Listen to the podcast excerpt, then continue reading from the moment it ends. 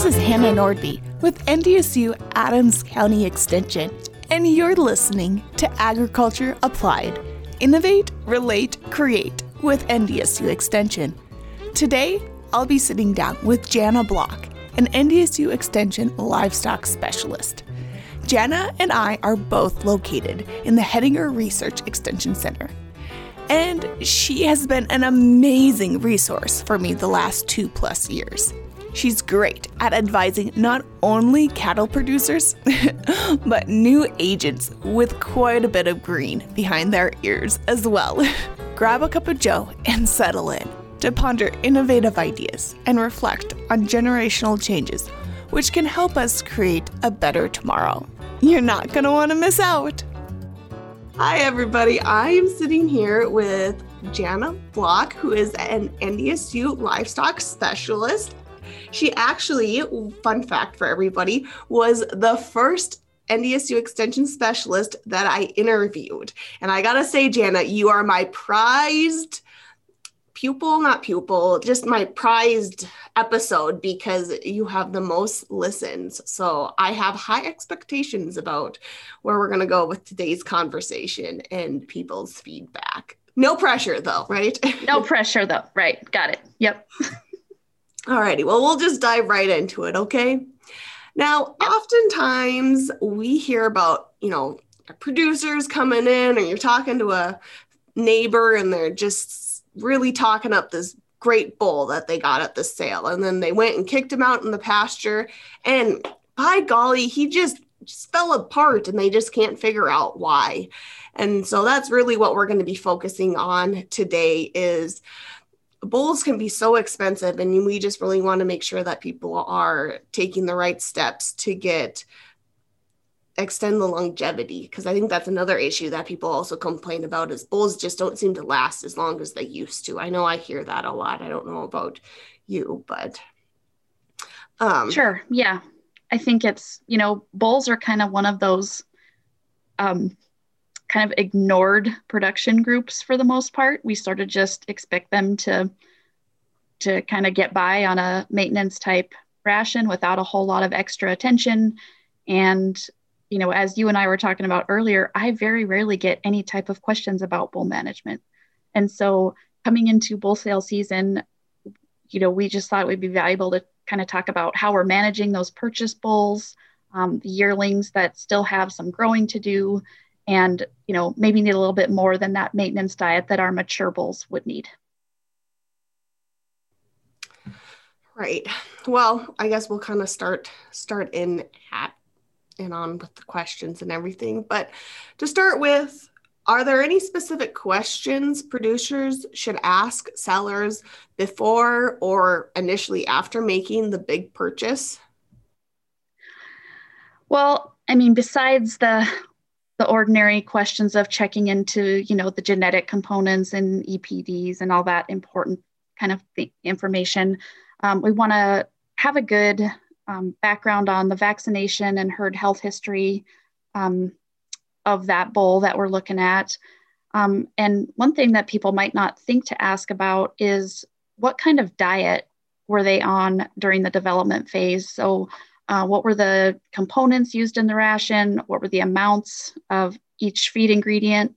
And what you know what was the target growth rate for that bull um, during development? Because those things are really important to know so that we can um, kind of use that basal diet as a starting point for kind of stepping them down um, onto the ration that they'll be at at the home place. Are there any specific ranges? You know, you just mentioned a, a, several different bullet points, but do you have any specific ranges as far as, you know, rate of gain or anything that is ideal or something that would be a red flag? Or just being aware of what kind of ration they were on before bringing them home is the important part. Yeah i mean each operation will likely have its own philosophy about developing the bulls. Um, sometimes there may be on more of you know a, a high forage diet that they would experience you know at, at the commercial producers operation, um, but but many other purebred produ- producers might be targeting a high rate of gain with a high concentrate diet. And you know, there's a lot of ways to make this work. It just depends on what the goals are. So, um, you know, as long as a producer likes the bull and thinks they're at a good weight, um, you know, in relation to what their mature size would be, um, and not overly fleshy, but not underfed.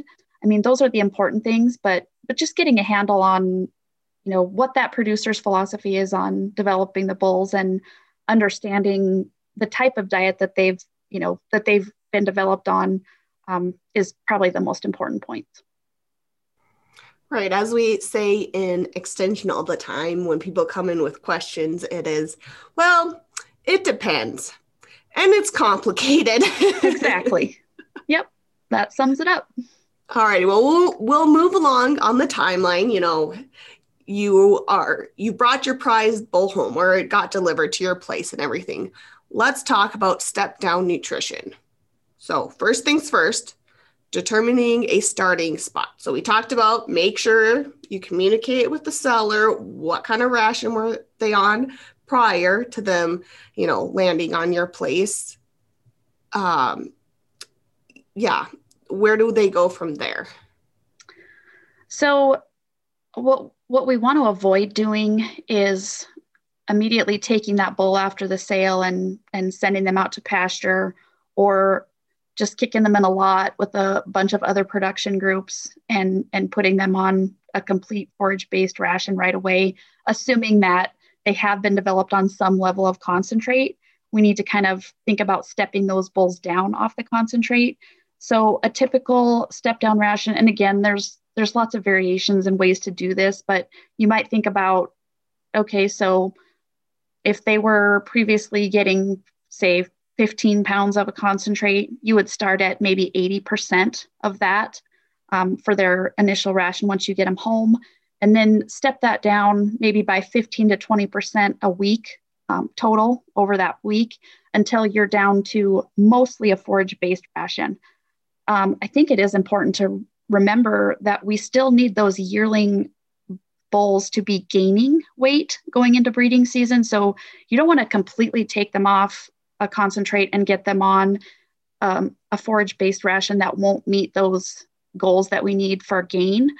Um, they're still going to need probably around 11% protein and a 60 to 65% TDN or energy content in their diet. So, I mean, you could probably meet the protein requirement, but um, that energy might need a little bit of concentrate to kind of kick that up a little bit. So, um, those are kind of you know, like I said, there's there's a lot of ways to actually accomplish this, but that's just one example of kind of stepping those bulls down. Right, and I appreciate you using some specific percentages and giving people a nice this is how you can really step things down and just it's something that takes time, right?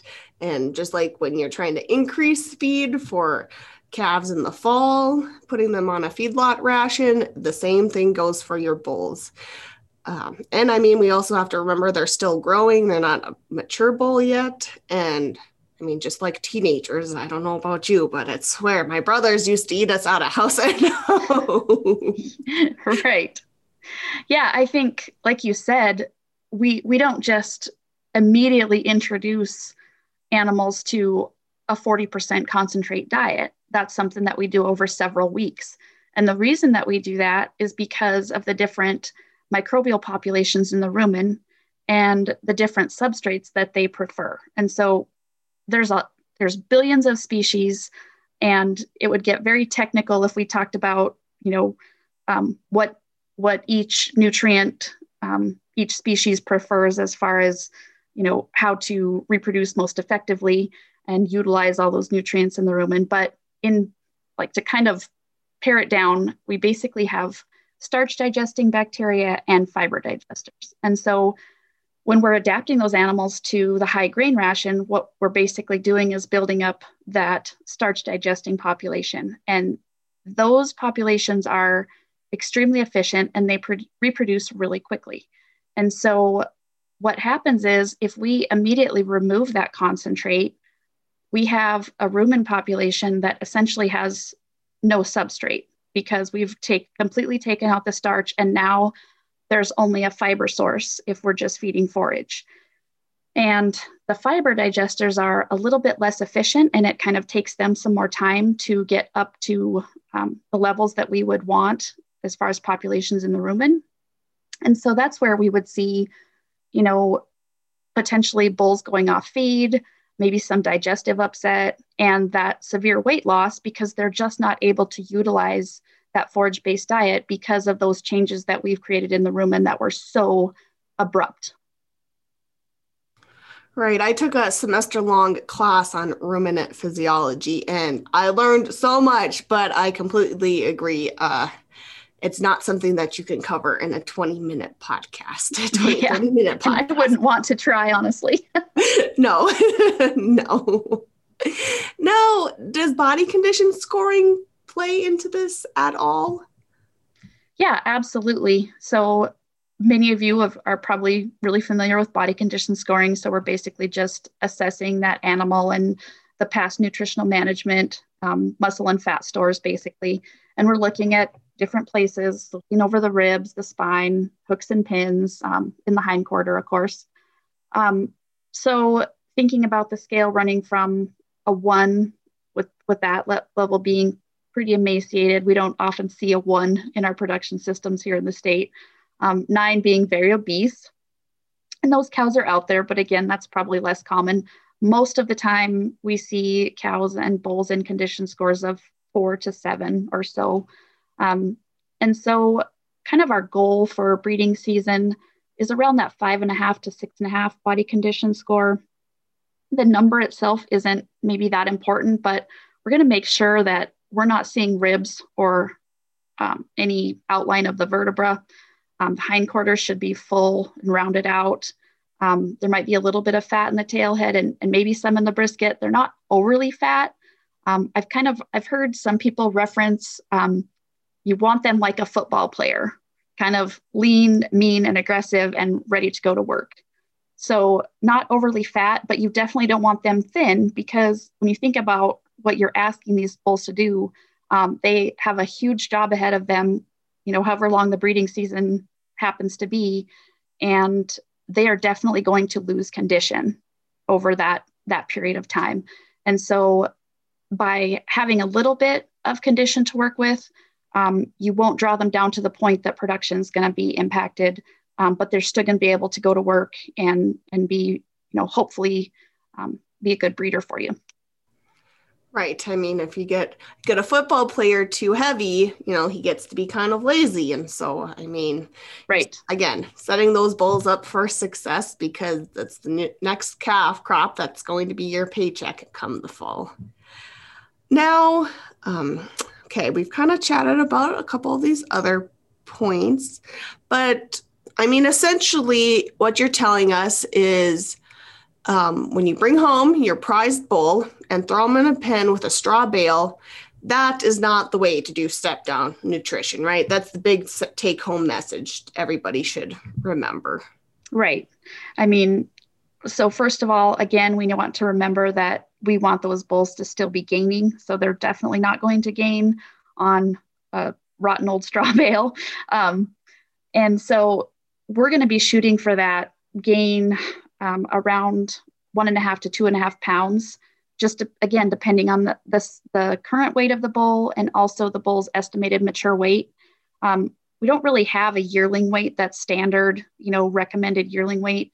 Um, but if you kind of know what the mature weight of that bull should be, um, we know that we want them to be 75% of mature weight as a two year old. So just thinking about, you know, the fact that they're going to go down a little bit during this breeding season and then we're going to want them to get back on the gain a little bit so that we can reach that 75% of mature weight.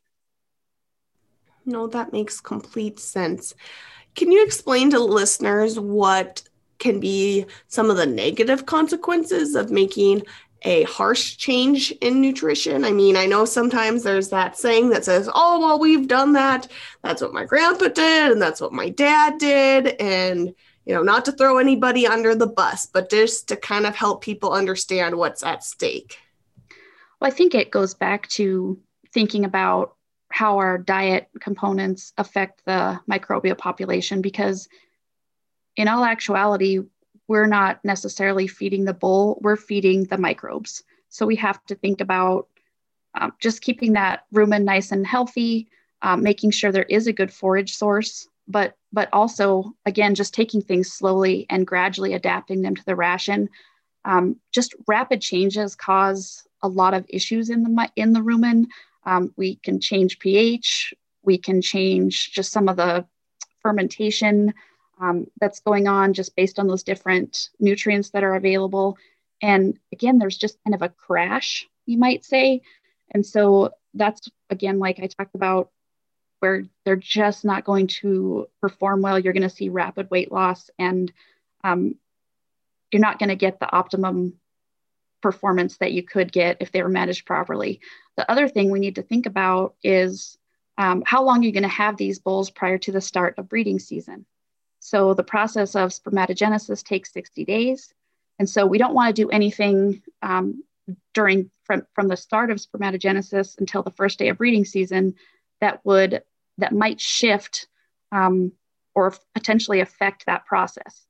So making sure that you've gotten those changes made um, at least 90 days prior to the breeding season and that bull is is comfortable and on their appropriate rate of gain and on the ration you're going to want them to be on um, would be a really good idea just to avoid any potential impacts on reproduction. Right, making sure we've got some quality semen going coming out and everything. No, I mean, as you were talking about it, I just I got to thinking about athletics and sports and how our athletes they're really tuned into their nutrition and I mean, you can't expect an Olympic runner to do their run their best race if, you know, you put them on either a you know a crash diet and expect them to lose five like 10 pounds the week before their big race or something like that or you know wrestlers and nutrition is so important and i know we're talking about animals but i know sometimes right. it just kind of helps me connect the dots and you kind of have that aha moment and and everything but yep yeah. exactly okay we're starting to kind of wrap things up this is kind of related to this is a little bit not so much along the nutrition side of things, but maybe more along the lines of just general care. What advice do you have about introducing new bulls to the group? I, I imagine that's going to affect there's the pecking order to be thinking about and you know how that affects their intake. What do you have for us there? Um, well, first of all, we definitely want to think about biosecurity as far as bringing new animals home. And so, uh, really should have those new bulls kind of separated, not inter, you know, not interacting, not sharing feed or water sources with any other um, critters for at least um, two weeks. That's kind of the minimum recommended timeline is 30 days, um, just to kind of make sure we're not going to be rapidly introducing things. So um, again, hopefully you've got good information about the vaccination protocols and what's, you know, how that bull's been handled in the past. Um, but kind of just keeping an eye on health things and making sure that they're they're good and healthy before introducing them. Um, I guess just thinking about introducing bulls. I mean, you know, want to make sure that they've got adequate room. Um, you don't you don't want too many in a small area because they're just going to tear things apart. Um, there's all kinds of wives' tales and things out there where they talk about. I've heard one heard one last year that said if you pour their backs with apple cider vinegar, the bulls won't fight. I don't know if that's true or not, but it'd be interesting if some people wanted to test that one out and see if that works for introducing some new bulls into the herd. You're not volunteering yourself and your operation? Yes. I just, there was a video and they talked about um, just pouring them in the trailer basically before they let them out. And it kind of seemed like it might work, but I'm not sure what the science or physiology behind that might be. It was kind of interesting. Fair enough. Fair enough. I guess if anybody else has any good wives' tales, they can send them our way, huh? Yeah. I don't know if this is too soon, but you when you were talking about keeping them away from the rest of the bunch for that two week period, all I could think of was quarantine. It can be the quarantine. exactly. Yes, you have to social distance your bulls. CDC recommendations or guidelines. Right. Uh, probably should edit that part out. Maybe yeah. making fun of CDC. oh, alrighty. We are gonna. I've got my last two questions for you. The first one is I know every year I always look forward to bull sale semen because I really like going to sales with my dad and kind of seeing. Um, you do know you just said bull sale semen. Oh, bull sale. Okay, well, we're to edit that out. So take two yeah. again, take three.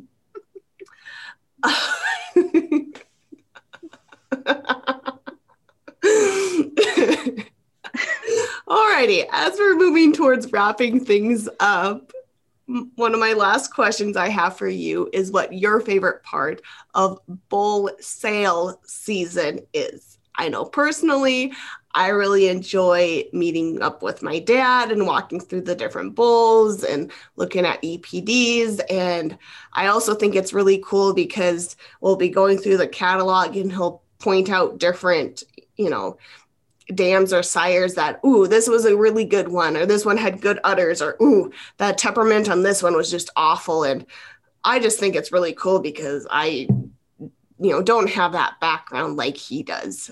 But is there a particular part that you really enjoy? Yeah i think you know i am kind of a person that likes to get the catalogs ahead of time and look through and I kind of circle or star the ones that, you know, that like as my husband and I are are talking about our goals or what we want, um, you know, what bulls kind of really ca- catch our eye with their numbers. And if there's a picture there, that also helps. Um, but then we really like to go to sales and see the bulls, you know, in person to really get a look at them. And I mean, what's their frame size look like? How do they travel? And I mean, you can kind of, you're just picturing in your head um, what that next calf crop is going to look like and, you know, how they're going to hopefully contribute to the genetic advancement of your herd. So it's really exciting, I guess, just thinking about the future and, and making plans for that. For sure. I think one of, I always just think about we'll be in a a pen looking at a couple different bulls and dad's like i don't know hannah. I think this one's kind of short head. What do you think? Or you, know that one's you know the shoulder doesn't set right. And i mean even that part I, we talk about livestock judging but even just being able to evaluate with your family members i can is just kind of special. And of course I know there's a lot of family members that have different opinions, but it's a good time to just kind of go back and forth and a healthy debate, right? right, exactly. And like you said, everybody will have a different opinion, but at the end of the day, you got to decide on something. yes, exactly. Okay, last question. Were you in 4 H growing up? Well, of course I was. Of course you were. Of course you were, right? How else did you get roped into extension and being an agent and now a specialist? You know, the funny thing about that is I was in 4 H, and that's honestly when when I saw advertisement for extension agent positions, I thought, how hard can that be? I know what our 4-H agent did, right? Well, I actually had zero idea what the extension agent actually did, and it was a very much an eye-opening experience when I got hired on with Montana State Extension, fresh out of my master's degree. So, but yes, 4-H definitely kind of was a huge part of my youth and and kind of sent me down the extension path, I guess you'd say.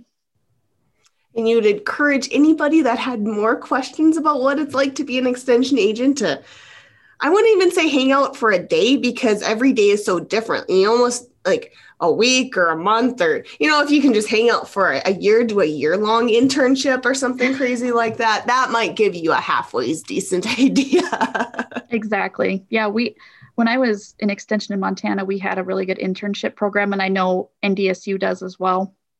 And I would definitely recommend um, if if you are thinking about a career in extension, um, trying to get one of those internships because that will really give you the best picture of what that job might look like.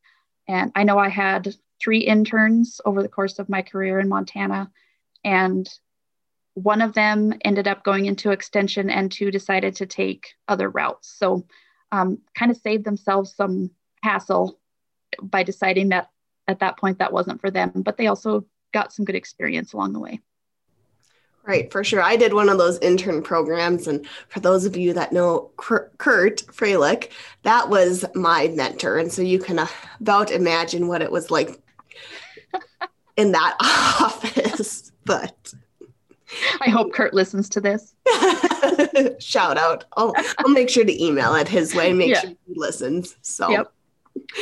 Okay. Well, thank you, Jana. I appreciate it so much that you were able to chat with me today. And like I said, no pressure, but I kind of have high expectations for this. I know people really enjoy listening to you and appreciate what you have to share with them. Well, thank you so much, Hannah. It's been great talking to you.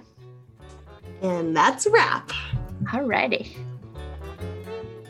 If you found yourself tapping along to our theme music, those rights go out to Chuck Suki. He sure can write a catchy tune. Thursdays are launch days for new episodes. A final thanks to Nolan Dix over on the mix board. Hair and makeup by Country Style. Coffee provided by George's and the Owl, sure to keep you wide eyed from sun up to sundown and of course to you, the listener, for your continued support. Agriculture Applied can be heard wherever podcasts can be found. If you're having trouble or have any sort of question, give me a call at 701 567 2735 and just ask for Hannah. Until next time, take care